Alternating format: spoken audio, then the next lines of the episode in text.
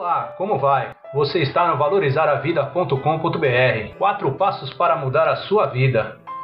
Hoje vou passar algumas ideias para você começar a pensar no que conversamos anteriormente, ou seja, como melhorar ou dar um salto de qualidade na sua vida. Segue então quatro passos para mudar a sua vida. Primeiro passo: agradecer todos os dias por estar vivo. Segundo passo: você deve ser uma pessoa alegre, sempre positiva. Terceiro passo: encarar as dificuldades como acontecimentos normais.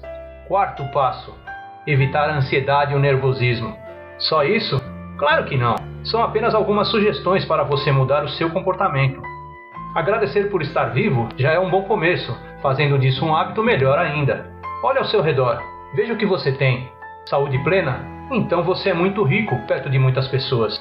Então, sendo uma pessoa rica, você tem como ficar alegre e positiva, mesmo se estiver com alguma dificuldade de outra natureza.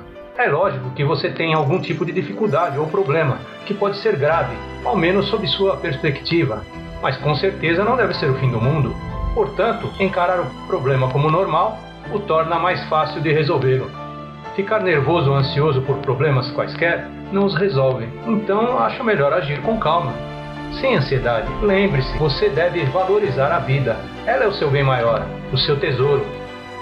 E observe, a mudança começa quando você quiser, se é que você quer. Então, ao menos tentar. Que tem a perder? São só quatro passos. E não esqueça de deixar a sua opinião.